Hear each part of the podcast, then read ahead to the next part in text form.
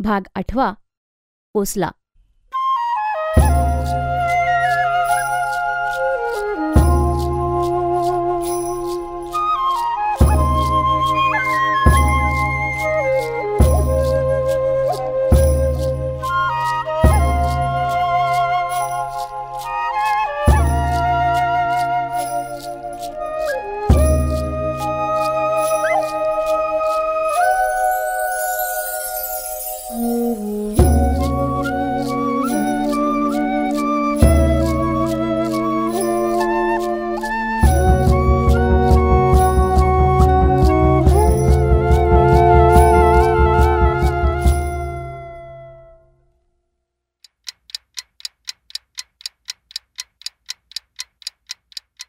ते दिवस भयंकर होते. तेव्हा मला शेजारच्या एका मुलाबद्दल थोर जवळीक वाटली. हे जोशी. इंटरलाच होते पण यांचं फ्रेंच होतं. त्यामुळे मला आदर वाटायला लागला. वर्षभर यांनी टिपटाप अभ्यास केला होता. शिवाय लॉजिकऐवजी यांचं गणित होतं. कोणताही कठीण शब्द खोलीतून विचारला तरी हे माझ्या खोलीतून उत्तर द्यायचे. हे दर संध्याकाळी सहा वाजता साबणानं स्वच्छ आंघोळ करून मला विचारायचे. काय? कुठपर्यंत आलं गॅदरिंग? मी बकाबका अभ्यास करून गॅदर करतो असं ते म्हणायचे. नंतर ते सहा वाजता मोठ्यानं स्टो पेटून माझ्या खोलीसमोर यायचे. मग म्हणायचे तुम्हाला शैली आवडतो की किड्स? मी म्हणायचो अजून ठरवलं नाही वाचायचं आहे मग ते शैलीवर बोलायला लागायचे आणि इतक्यात अरे चायला दूध वर आलं असेल म्हणून घाईघाईन जायचे. मी जरा पुस्तकात लक्ष घालतो तोच एक कपात दूध ओतून पीत पीत माझ्या खोलीत यायचे. म्हणायचे आता नोट्स अशाच काढा की परीक्षेच्या रात्री वाचता येतील. कधी म्हणायचे ही नाटकं आणि गॅदरिंग म्हणजे कॉलेज लाईफचा शाप आहे. किंवा बी एला काय घेणार? तेवढाच चहा पिऊन झाल्यावर प्रसन्न मनानं माझ्या खोलीसमोर येऊन म्हणायचे फिरून येतो. एखाद्या वेळी कटकट म्हणून मी दरवाजा बंद करून वाचायचो तर हे टकटक करून उघडायला लावायचे. मग म्हणायचे इतकं उकडतंय आणि दरवाजा बंद? अभ्यासाला शुद्ध हवा पाहिजे. दोन आणि द्या. मग फिरायला जायचे हे. आणि येताना मला पण दोन आणेवाला पाव घेऊन यायचे. आम्ही बरोबर जेवायला जायचो. तिथे पण याचे मोजके प्रश्न. म्हणजे काल तुम्ही चार वाजता उठवलं. मग म्हटलं जरा वेळानं उठावं पण झोपच लागली. असे. रोज हे अकरापर्यंत अभ्यास करायचे. झोपायच्या आधी माझ्याकडे एक फेरी असायचीच. मी धडपडत हे पान केव्हा संपेल हा उतारा केव्हा लिहून होईल हे उद्या केल्यापेक्षा आत्ताच संपवावं. आधी चहा घ्यावा की आधी व्हायोलाचं पात्र पाहावं? अशा धडपडीत मग्न. तर हे विचारायचे काय? केव्हा झोपणार? हां? किंवा एखादी बातमी संबंध नसताना सांगायचे प्रोफेसर परांजपे फ्लिवना आजारी आहेत. किंवा तो अमुक अमुक तुमची चौकशी करत होता. किंवा रमी भेटली. ती म्हणाली सांगवीकर अलीकडे कुठे दिसतच नाहीत. पण त्यांना झोपताना माझ्याकडे एकच काम. केव्हा झोपणार? झोपताना मला उठवा बरं का. सकाळी तांबडे लाल डोळे घेऊन मी त्यांना उठवायचो. तेव्हा ते म्हणायचे किती वाजले? हा प्रश्न मात्र फारच वैताग. कारण मी सांगितलं की पाच वाजले. तरी ते उठून उशाखालचं घड्याळ पाहून म्हणायचे पाच का? थँक्यू चार वाजलेली असली की घड्याळात पाहून चार का? थँक्यू कधी कधी मी त्यांच्याबरोबर ग्राउंडवर एक फेरी मारून पुन्हा सकाळपर्यंत अभ्यासाला बसायचो. मी त्यांना एकदा चहा दिला की ते सुद्धा मला परतफेड म्हणून एकदाच बोलवायचे. मला या हिशोबाचाही वैताग आला होताच. काल कोणी दिला होता तेव्हा आज कोण देईल? वगैरे. पण सकाळी सकाळी मी झोपी गेलो की हे जेवायला म्हणून मला उठवायचे. मी त्यांच्यावर कधीच वैतागलो नाही. कारण ते चांगले होते. माझ्या बकाबका अभ्यासात असा सभ्य शांत गृहस्थ जवळ हवाच होता. शिवाय मला झोपेतून उठवताना ते मला देवदूतासारखे गोरेपान वाटायचे. तर मी त्यांना उठवायचो तेव्हा त्यांचे सतेज डोळे तर आईसारखे.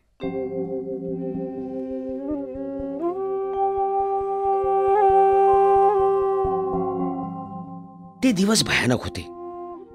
एकदा संध्याकाळी अजून हॉस्टेल समोरचा मर्क्युरी दिवा लागला नव्हता. अंधार असून देखील खिडकीत बसून वाचता येत होतो. पण मी बाहेर व्हरांड्यात खांबाला टेकून उभा राहिलो. बहुतेक खोल्या बंद होत्या. सगळेजण फिरायला. एका खोलीत दिवा होता आणि ती उघडी होती. दोघं तिघं काहीतरी अभ्यासाबद्दल घुंगू घुंगू अशा आवाजात चर्चा करत होते. तो आवाज भयानक होता. काही खोल्यांच्या झरोक्यातून आतल्या लख्ख उजेडाचे चौकोनी तुकडे अंधारात भलतेच विचित्र दिसत होते. मी खांबाला टेकून गारेगार सुस्त गाढवासारखा डोळे चोळत उभा. इतकं वाचून डोळे चोळताना फारच सुख. खांबाला खांदा लावून रेलून डोळे चोळत. हे सगळं म्हणजे भयानकच. इतक्यात प्रोफेसर शहांचा मुलगा पाठीमागच्या खिडकीचे गज धरून उभा राहिला आणि ओरडून म्हणाला सांगवीकर आमची परीक्षा संपली आणि गज सोडून थपकन उडी मारून बंगल्याकडे पळून गेला. मी म्हणालो मी तरीही पास होईनच.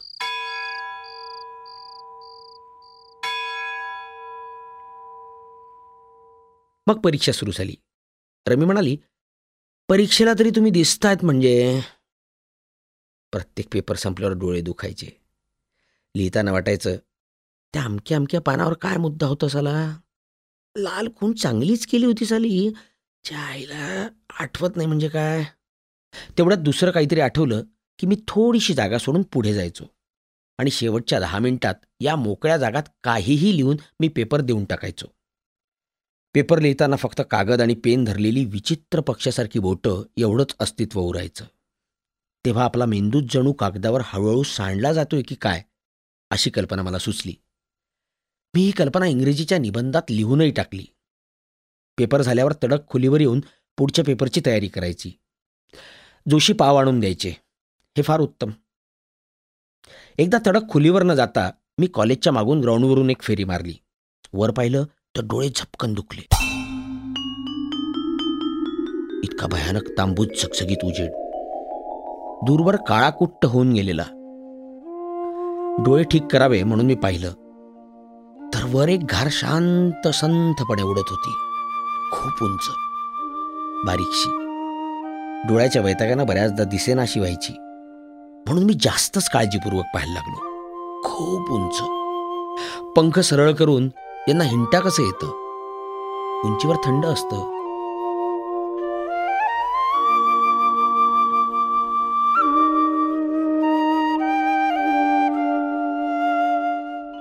घारीलाच देवाचा शेजार असतो.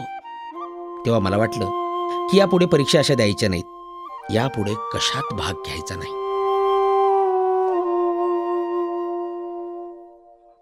परीक्षा आटोपली. पास व्हायची जरा जरा खात्री होती. म्हणजे निदान मधूपेक्षा आम्ही नक्कीच खूप लिहिलं होतं. आता जरा दोन दिवस खोलीत पडून काढतो म्हटलं तर तेही जमलं नाहीच. एक दोन दिवसात मेसचे हिशेब खतम करून मेस बंद करून आम्ही घरी जाणार.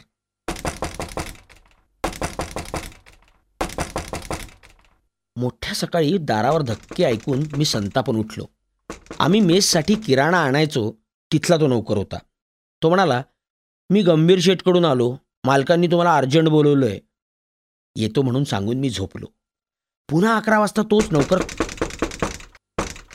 मी संतापून सगळं आटपून त्याच्याबरोबर गेलो.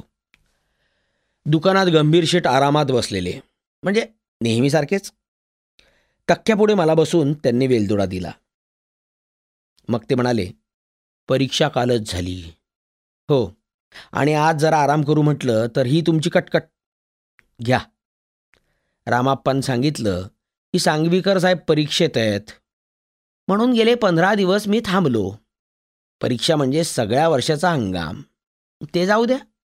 हिशेब काय केव्हाही होतोच. पण आम्हाला चोख हिशेब आवडतो साहेब. मग त्यांनी रांगत रांगत माझ्या डोक्यावरल्या डब्यावरील एक लाल कापडी खतावणी काढली. पेन्सिल घालूनच ठेवली होती. ते म्हणाले पहा जानेवारीपर्यंत ठीक आहे. फेब्रुवारीची जमा फक्त शंभर. मार्चचं काही नाही. आता रोज खरडा दाखवू काय? मी वैतागून म्हणालो ते मरू द्या. पैसे द्यायचे राहिले असतील. परीक्षांची सगळीकडेच गडबड. राहिलं असेल मागे. बरं. पण पैसे कोण आणून द्यायचं? रामप्पा. पहिल्यापासून रामप्पाच. पण सांभाळा साहेब आमच्याकडे नेहमी अशा भानगडी होतात. तसं तुमचं आमचं काही नाही पण नीट पहा. तसं काही होणार नाही. मी शेप वैद्य नावाच्या एका मित्राकडे दिले होते. तोच सगळं पाहतो. त्याची परीक्षा येते. जरा काही झालं असेल. सगळं बघून उद्या पैसे आणतो. काळजी करू नका. छे छे. आम्हाला पैसे मिळतीलच. तुम्हीच नीट काळजी घ्या. अशा भानगडी नेहमी होतात.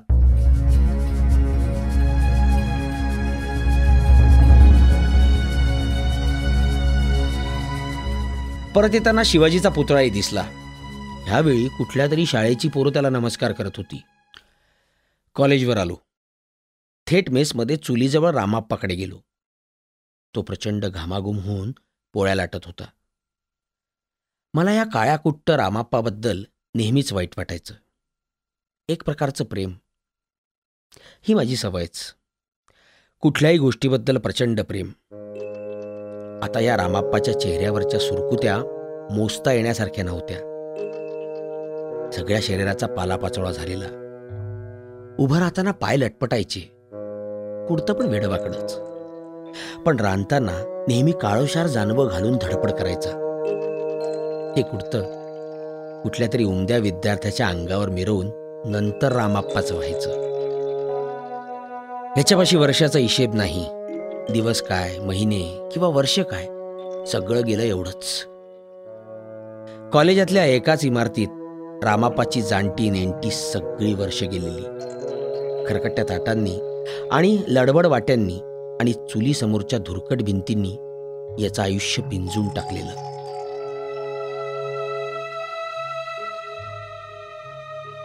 हा बिचारा म्हातारा काळकुट्ट धोतर नेसून आमच्या शंभर जणांचा स्वयंपाक करायचा. घामाघूम होऊन. हे फार वाईट. आम्ही पैसे भरावे. पैसे. आणि त्यानं आमच्या खाण्याकरता राबावं. खाण्याकरता? हे मला सेक्रेटरी झाल्यावर पहिल्यांदा आत गेलो तेव्हापासून नापसंत होतं. आचारीच काय पण आईबद्दलही हेच वाटायचं. कुणीच कुणाच्या खाण्याकरता इतकं चुलीजवळ राबू नये. खाणाऱ्यांना काय? उचलली जीभ लावली टाळ्याला. म्हणून बऱ्याचदा आमच्या मेचचे गडी ज्ञानू मानू माझ्याजवळ गाराणं करायचे. तरी मी रामाप्पाला एक शब्दाने बोलायचो नाही. ते म्हणायचे साहेब मानूनं स्वतः पाहिलं मोठी डाळीची पिशवी कोठी मागे यानं लपवून ठेवली. साहेब काल तो पातेल्यावर श्रीखंड घेऊन गेला. मी नुसतं म्हणायचो बर त्याला झाडतो.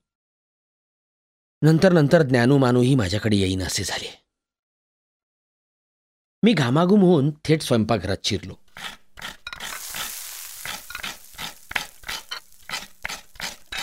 रामाप्पानं मला पाठ दिला.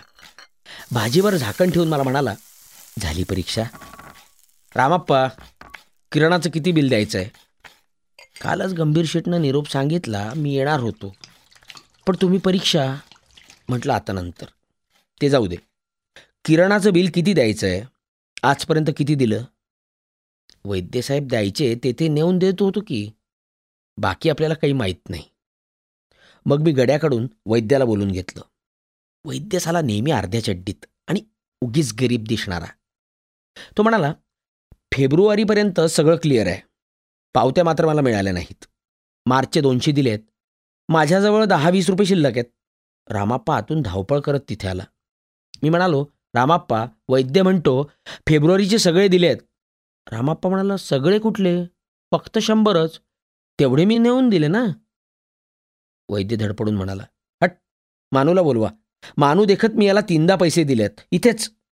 मानू गुरकून म्हणाला साहेब आपल्याला यात कालू नका. आम्ही गडी माणसं. वीस रुपयाशी आमची गाठ. मी विचारलं खरं काय ते सांग? तुझ्यासमोर दिले? पण मानू सांगे ना. आता जेवायला काही विद्यार्थी यायला लागले. हा प्रकार पाहून सगळे आनंदित झाले. वैद्याला वाटलं सेक्रेटरीचा आपल्यावर विश्वास नाही. तो मोठ्या मोठ्यानं ओरडायला लागला. मी त्याला शांत करून म्हटलं गृहस्था तू गप्प वैस पैसे कोणी लंपास केले हे कळेलच. तू घाबरू नकोस मानू. सांग ज्ञानू तुला माहिती आहे. ज्ञानू म्हणाला साहेब आता वाढायला लागू की हे करू? आता वैद्यसाहेब आमच्यासमोर पैसे देत होते पण कोणत्या बिलाचे कोणत्या महिन्याचे हे आम्हाला काय करणार? तुम्हीच सांगा. म्हणजे उरला फक्त रामाप्पाच आणि वैद्यच. पण खरं पाहता शेवटी कदाचित उरणार मीच.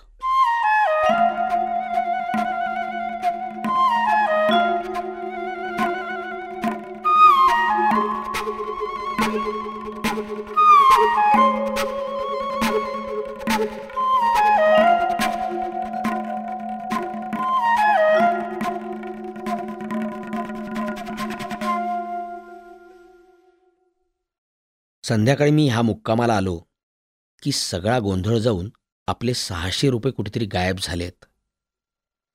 सहाशे रुपये वैद्यानं खाल्ले. सहाशे. सुरेश लाडी जोशी वगैरेंना हा सगळा प्रकार सांगितला. लाडी म्हणाला शेवटी तुमची कथा मूळ बुडावर. सुरेश म्हणाला पोलीसकडे ताबडतोब जावं. जोशी म्हणाले पण फायदा काय? पोलीसकडे जायच्या आधी प्रिन्सिपलची परवानगी घ्यावी लागेल. लाडी म्हणाला त्याआधी आपण साऱ्या वैद्याला दम देऊन पैसे काढू.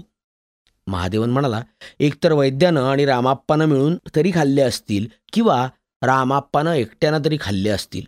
असं नसलं तर मग वैद्यानं एकट्यानं खाल्ले. लाडी म्हणाला साला हे मद्रासी काय बोलतं इंग्रजीत? सुरेश म्हणाला त्याच्यावर लक्ष ठेवा. नाहीतर भडवा लगेच वैद्याकडे जाऊन हे सांगेल. जोशी म्हणाले वैद्य काही इतके पैसे खाणार नाही. मी म्हणालो रामाप्पा नक्की यात नाही.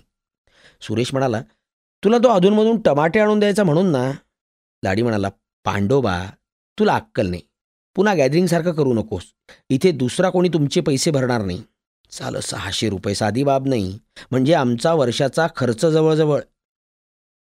तेवढ्यात खान भैया आला. म्हणाला शहासाहेब तुम्हा सगळ्यांना बोलवतायत. सुरेश आणि लाडी म्हणाले शहासाहेबाला सांग आम्ही येत नाही. पण मला जाणं भाग होतं.